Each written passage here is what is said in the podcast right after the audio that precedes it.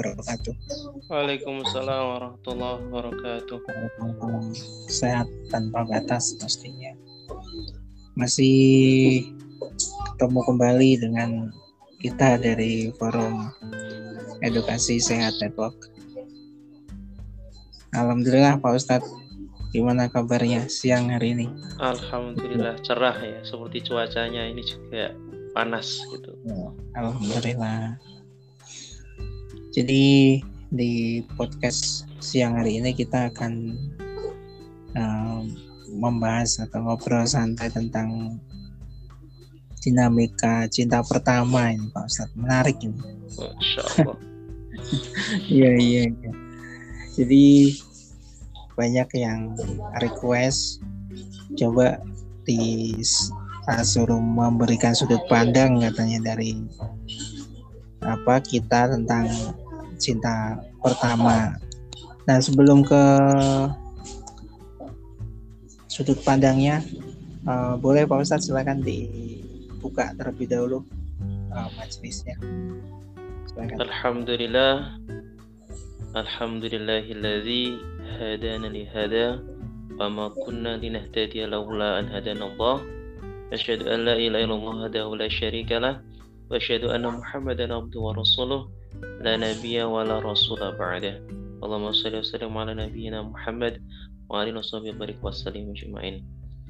Puji syukur kehadirat Allah Subhanahu wa taala yang mana kesempatan kali ini di siang kali ini Allah masih berikan kita nikmat sehat, nikmat kesempat dan terutama nikmat kehidupan ini berarti rasa sayang Allah kepada kita yang memberikan kesempatan kita untuk memperbaiki lagi memberikan kesempatan kita untuk meningkatkan ketakwaan kita kepada Allah Subhanahu wa taala. Nah, pada kesempatan kali ini kita akan membahas sedikit tentang istilah cinta pertama. Terutama teman-teman eh, remaja sampai yang muda bahkan mungkin kalau yang belum menikah sampai hampir usia tua juga mungkin pernah mengalami yang namanya cinta pertama. Namun uh, jika tidak mengetahui uh, cara yang sesuai, kadang-kadang wujud pengekspresian gitu ya dari cinta pertama itu kadang-kadang malah uh, melewati batas atau bahkan malah kebablasan. Karena rasa cinta ya, berawal dari rasa suka ya kagum itu memang fitrah gitu ya. Allah sudah memberikan kepada setiap manusia uh, rasa suka kagum bahkan cinta. Nah, namun jika tidak diberikan uh, syariat yang tepat ya maka nanti akan menempuh jalan yang kurang sesuai. Mungkin uh, pernah booming juga ada lagu cinta pertama Sani itu ya. Uh, kalau nggak salah itu lagunya Bunga Cita Lestari. Pada waktu itu uh, sampai ada filmnya juga gitu. nah, apakah cinta pertama yang digambarkan di film itu apakah uh, apakah memang seperti itu? Dan dalam agama Islam apakah uh, membolehkan atau tidak? Kadang-kadang para teman-teman muda ini juga uh, agak kebingungan mungkin ya. Seumpama uh, mereka aktif di kegiatan-kegiatan Islam gitu kan. Ya namanya uh, kegiatan aktivis itu kan juga ada ikhwan ada akhwat juga gitu kan. Nah mereka berinteraksi ya, mungkin mulai ada uh, rasa suka. Terus bagaimana? Apakah diam saja? Nanti kalau diam saja takutnya keduluan yang lain gitu kan. Ya juga iya, iya. bingung gitu kan. Nah uh, sebetulnya uh, dalam Islam sudah diatur gitu kan karena memang uh, dari taruf sendiri itu uh, ada uh, ada dalilnya juga gitu kan uh. Ya ayuhan nasu inna khalaqnakum min dzakari wa untha wa ja'alnakum syu'uban wa qabaila lita'arafu. Ta'aruf. Ya. Jadi Allah menciptakan laki-laki dan perempuan ya itu untuk saling mengenal. Nah, berarti saling mengenal atau ta'aruf itu berarti jelas dibolehkan gitu kan. Ya, cuman kadang-kadang caranya yang kurang tepat ya mungkin kalau mengikuti karena kemajuan teknologi gitu ya mungkin Mas Edi juga pernah menemukan jadi taruh itu ya uh, lewat chat-chatan WA gitu kadang-kadang malah nggak ada perantaranya gitu ya. Jadi malah istilahnya tuh malah kayak apa ya kayak berhalwat gitu ya, berdua-duaan tapi ini wujudnya lewat chat-chatan gitu. Mungkin pertama yang ditanyakan mungkin yang indi-indi tapi lama kelamaan karena sudah lama itu kan ngobrol-ngobrol asik gitu sampai ya bercandanya itu mungkin uh, mengandai-andai gitu kan. Iya. Nah ini juga perlu uh, kita memberikan uh, gambaran gitu. Kalau memang ya sudah siap menikah itu sebetulnya uh, tidak perlu melalui proses yang seperti itu. Maksudnya saling mengenalnya itu sampai terlalu jauh gitu kan. Kalau uh, kembali ke topik tadi Cina pertama itu uh, seperti yang dialami Nabiullah Adam itu. Pertama kali kan beliau sendiri gitu kan. Di surga yang seluas itu nggak ada temennya gitu kan. Artinya dari fitrah itu uh, beliau ini mendambakan ada temen gitu loh yang bisa untuk ngobrol untuk sharing bareng gitu ya. Jadi itu sudah fitur manusia seperti itu gitu kan. Ada yang dijak apa uh, canda tawa atau apa gitu kan.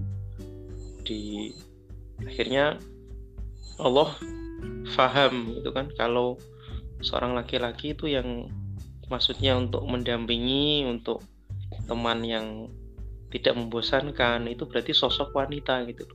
Kalau sampai itu sosok pria mungkin uh, dari awal itu mungkin diwujudkan uh, mungkin adiknya gitu ya saudara laki-laki atau diwujudkan uh, kakaknya gitu. Tapi ini oh tidak memberikan jenis yang lain gitu loh.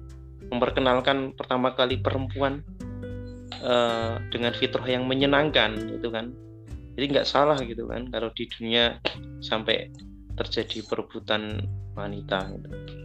dan uh, pada waktu dimunculkan itu ya agak asing sebetulnya. Tapi uh, sudah ada perasaan suka gitu kan di pandangan cinta pertama ini kan. Nah itu uh, sejarah pertamanya. Nah nanti kalau diruntut lagi uh, kenapa kok sampai terjadi perebutan gitu kan? Maksud sampai terjadi pembunuhan kenapa? Kalau kita mungkin mikirnya hanya karena perempuan masuk sampai uh, bunuh-bunuhan gitu sampai itu dari awal itu sudah ada gitu kan. Yaitu diawali oleh putra dari dari Nabi Adam sendiri gitu ya. Ya Kobil sama Habil itu ya yang terkenal itu kan. Jadi yang uh, Kobil sama pasangannya maksudnya saudara kembarnya itu kan perempuan gitu kan namanya Iklimah itu uh, terlahir dengan maksudnya uh, cantik sama uh, tampan gitu kan. Nah dijodohkan dengan secara silang itu yang adiknya Habil dengan Buddha ini uh, tidak terlalu tampan dan tidak terlalu cantik ya, disilangkan gitu kan. Nggak terima. Nah, akhirnya ada rasa nggak suka dan lain-lain. Nah kalau tadi kembali ke cinta pertama itu juga pernah dialami oleh uh, sahabat Ali radhiyallahu an beliau yang terkenal keilmuannya ini ya fitrah juga punya rasa suka dan kebetulan uh, yang disukai itu putri Rasulullah itu. Cuma memang tidak diwujudkan, tidak di ungkapan atau apa seperti zaman sekarang tidak gitu tapi dalam doanya gitu kan uh, langsung mengadu pada Allah gitu karena Allah yang membolak-balikkan hati kan gitu.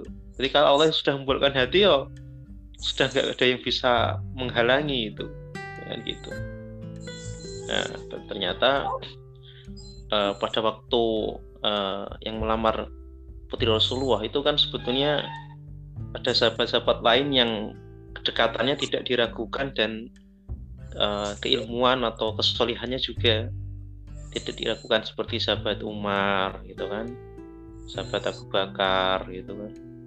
Yang sahabat yang tapi uh, awalnya sahabat Ali juga agak ragu gitu tapi akhirnya uh, di kesempatan yang terakhir gitu kan ikut melamar gitu kan. Dan uh, ternyata yang dipilih oleh putri Rasulullah ya sahabat Ali ini gitu padahal kita tahu mungkin banyak disebutkan secara ekonomi juga uh, tidak seperti sahabat-sahabat yang melamar yang lain itu ya yang lebih mapan lebih tapi ini karena kembali ke hati gitu menjaga hati uh, terus ya mengadunya hanya pada Allah gitu kalau Allah yang memberikan rasa cinta, nanti Allah juga yang akan menunjukkan jalannya. Ya, gitu. Mungkin itu untuk pembuka. Ya. Menarik, iya. Terima kasih. Jadi memang kalau kita bicara soal hubungan asmara, kita bicara soal cinta, apalagi cinta pertama ini terkadang dalam keseharian buat kita yang masih ya masih belajar dalam dinamika kehidupan ini masih suka salah uh, menyikapi padahal tentu uh, akan banyak hal akan banyak manfaat dan kebaikan misal seperti ini uh, dalam kondisi kita cinta itu alangkah baiknya kita juga harus mempersiapkan logika juga dalam artian semuanya agar seimbang sebenarnya. Kadang kan begini Pak Ustadz, ketika orang suka itu sampai dibela-belain begadang, apalagi dengan dengan cinta pertama ini terkadang uh, sensasinya lebih lebih khusus. Wow, menggebu-gebu gitu ya.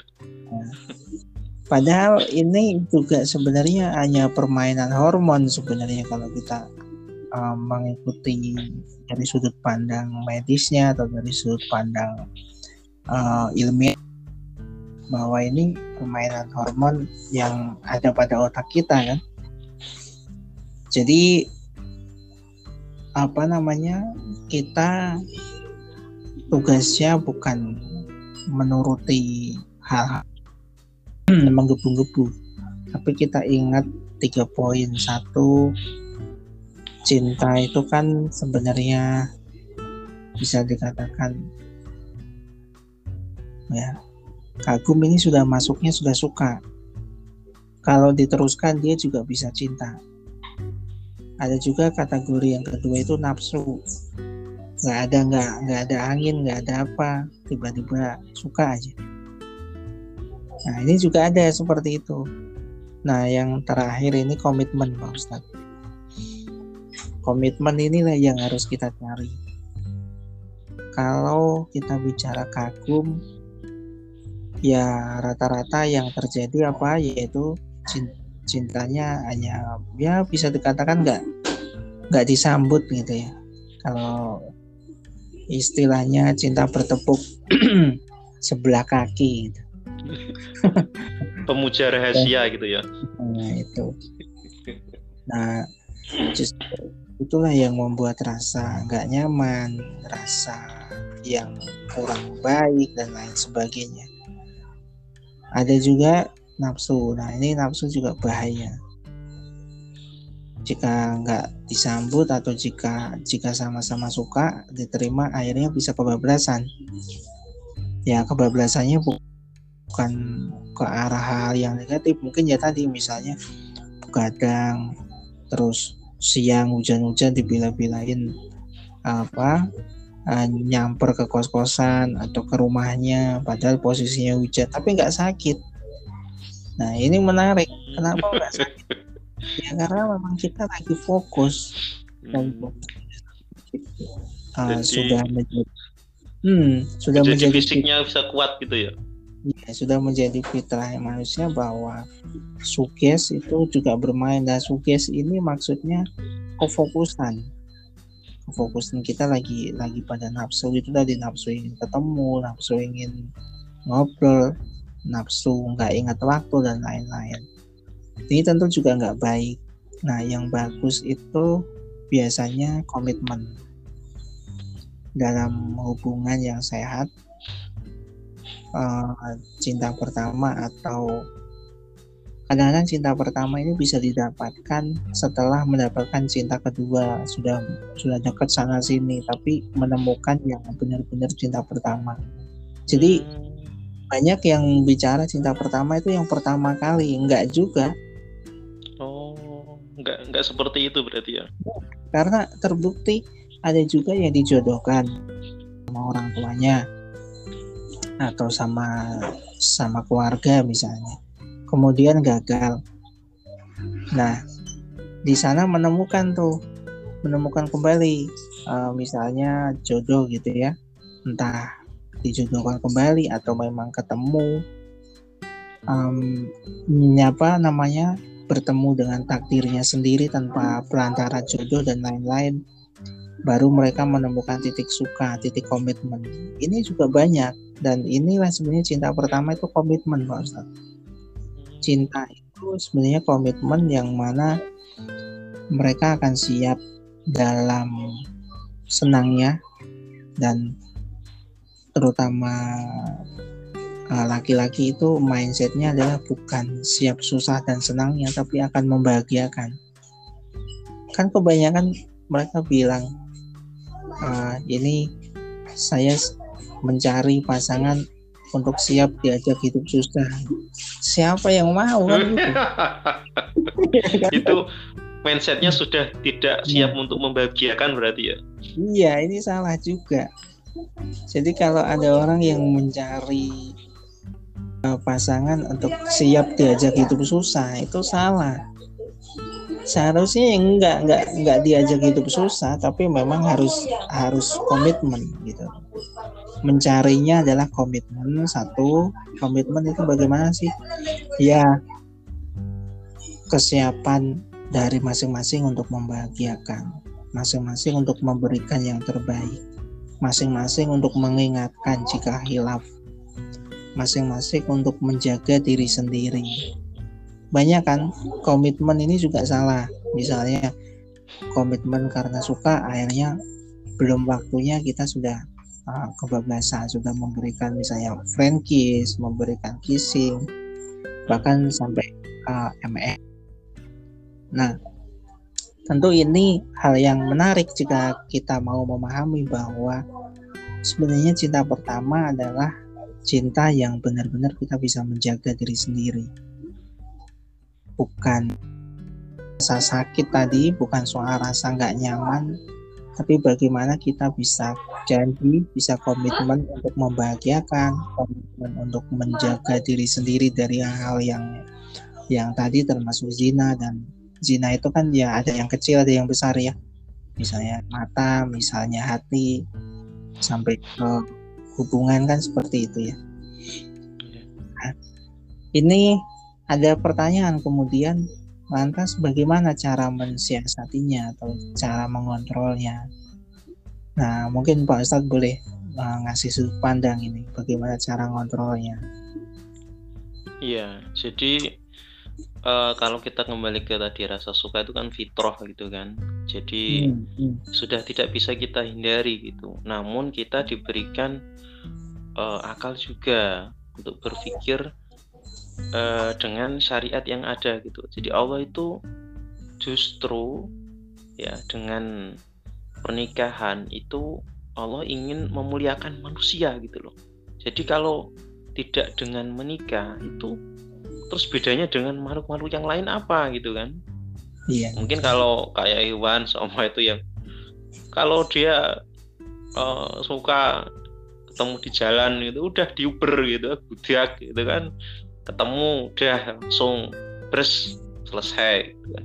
Kan kita tidak seperti itu gitu loh. Jadi Allah memberikan uh, akal itu untuk pertimbangan-pertimbangan gitu loh. Kalau kita seorang laki-laki berarti itu uh, ya kita uh, apa namanya mempersiapkan gitu loh.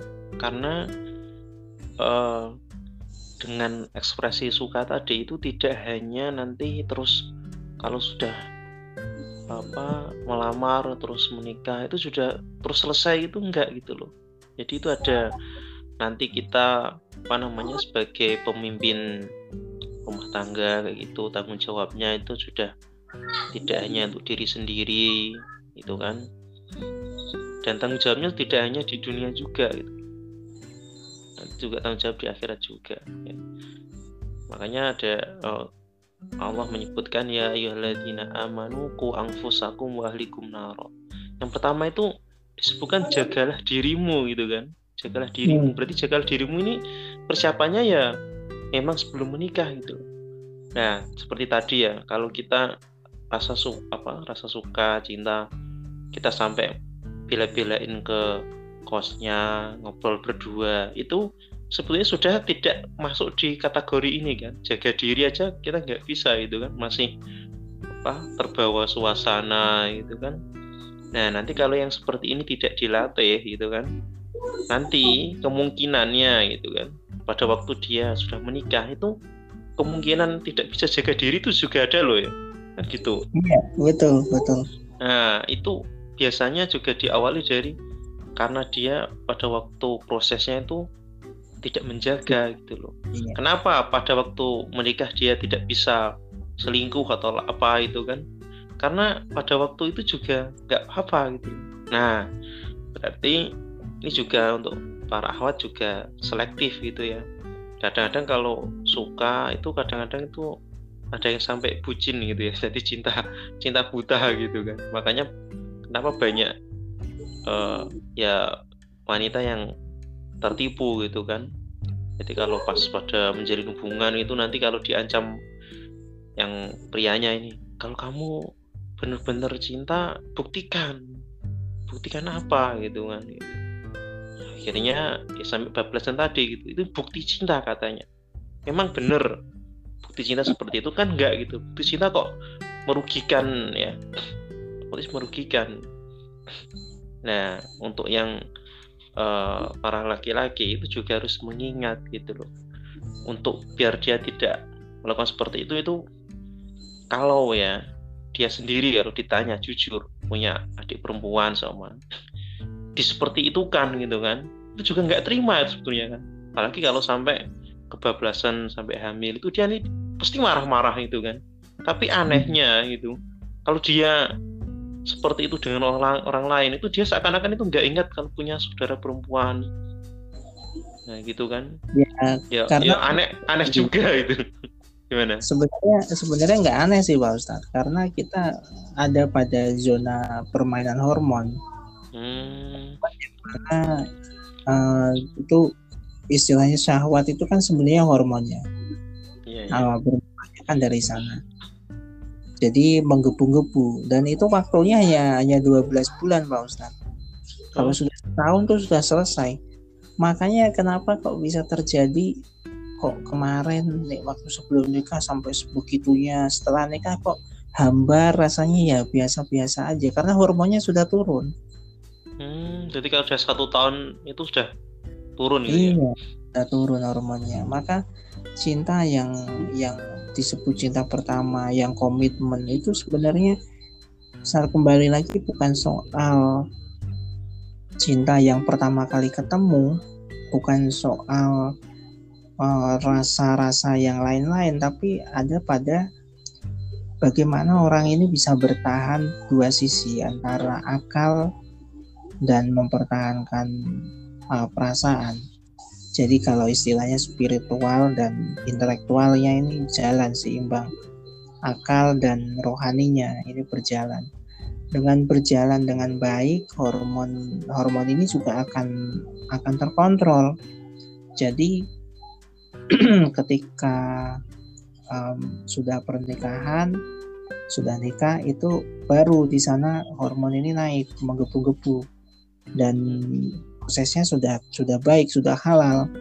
Makanya kenapa proses ta'aruf ini dibuat sedemikian rupa sampai nggak boleh ketemu ngelihat fotonya saja nggak boleh. Kadang sampai telepon harus atau komunikasi jembatannya ya harus ada pelantaranya karena Islam itu memang menurut saya belajar gitu. Intinya adalah memelihara kita uh, ahwat ikhwan laki-laki perempuan ini agar kita menjaga dalam uh, komitmen cinta dalam komitmen uh, kesehatan mental dan banyak hal yang sebenarnya ini memberi manfaat untuk kita sendiri bukan untuk orang lain. Mengapa seperti itu? Ya karena sudah real, semuanya sudah ada takarannya, porsi-porsinya, dan hormon inilah yang sebenarnya bisa mengobrak-ngabrik uh, tatanan kehidupan sebenarnya. Jadi kita harus hati-hati juga. Meskipun saya bukan dokter ya, tapi ini ada kajiannya dan saya pernah belajar. Nanti mungkin teman-teman bisa searching hormon apa sih yang bisa meng Iya, begitu. Nah, ini ada juga Pak Ustadz.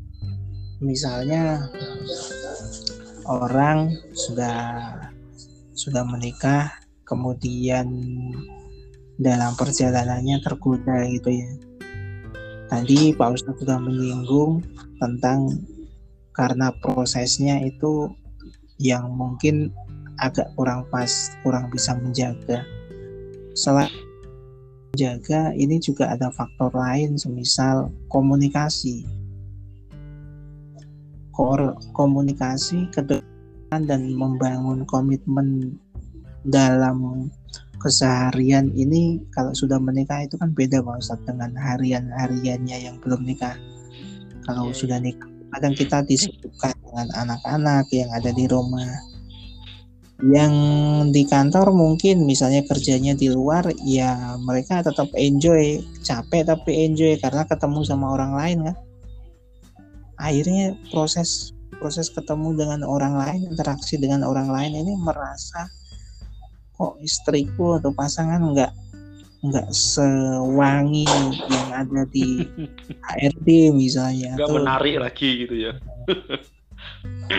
Akhirnya seperti inilah yang terjadi. Maka alhamdulillah kita masih bisa ketemu kita masih dalam dalam kondisi yang mungkin teman-teman dikasih kondisi yang bisa melihat artinya teman-teman harus bisa menjaga bahwa perlu saya sampaikan bahwa kondisi tidak melihat itu seperti apa pun kita tetap nggak enak tetap ada yang kurang Nah, bagi tentu kita juga nggak nggak bisa me, menyalahkan keadaan karena setiap orang sudah dikasih ujiannya masing-masing kan begitu Pak Ustadz. Iya betul. Nah, ini ada erat hubungan dengan cinta pertama, ada erat dengan hubungannya untuk komitmen karena dengan dengan kondisi kita yang masing-masing seperti itu, harapannya kita bisa menjaga diri sendiri jadi cinta menurut saya cinta pertama adalah bagaimana proses kita bisa menjaga diri sendiri. Itu Pak Ustadz menurut saya. Mungkin ada tambahan. Ya mungkin bagi teman-teman yang mengalami itu mungkin uh, tadi ya dipelajari lagi gitu kan. Maksudnya dengan kita menyibukkan belajar agama itu juga baik. Maksudnya biar nanti kita tahu dan benar-benar sudah siap gitu secara mental gitu kan kalau laki-laki atau emak gitu dan kita bisa langsung surahnya kepada Allah gitu kalau memang uh, akhwat yang kita suka uh, atau ikhwan yang kita suka ya nanti uh, tolong jaga hati ini gitu biar tidak uh, ke mana-mana gitu maksudnya tadi seperti uh, hormon yang tadi itu itu kan uh, Allah juga ikut berperan gitu kan. Kalau kita sudah minta kepada Allah untuk dijaga hati kita, pikiran kita dengan kita menyibukkan dengan hal-hal yang positif termasuk meningkatkan kesiapan kita sebagai uh, laki-laki ya uh, yang nanti bisa membahagiakan uh, keluarga gitu kan. Itu kan juga perlu persiapan. Apalagi di era pandemi ini gitu kan. Itu kadang-kadang yang muncul itu mungkin mentalnya uh, sudah siap gitu kan. Tapi mungkin terkendala ekonomi gitu. Gimana ini dan nanti awalnya kalau disuruh nunggu nanti nih malah diambil yang lain gimana? Nah itu nah. juga perlu uh, apa namanya ya? terobosan. Uh, terobosan. Nah kebetulan gitu kan ini sudah pernah kita sampaikan berkali-kali bahwa dari uh, Masjid Inspirasi ya ini uh, masih open reseller ya open inspirasi. Ini tujuannya juga untuk teman-teman yang tadi kalau sudah ada cinta pertama dan ingin segera menikah, nah berarti proses perjuangannya ya memang harus dimulai uh, hmm. sekarang ini gitu kan. Nah kalau sudah bergabung, ya nanti ada bimbingannya dan ya tinggal actionnya aja dibanyakkan dan kita berdoa. Saya yakin gitu ya.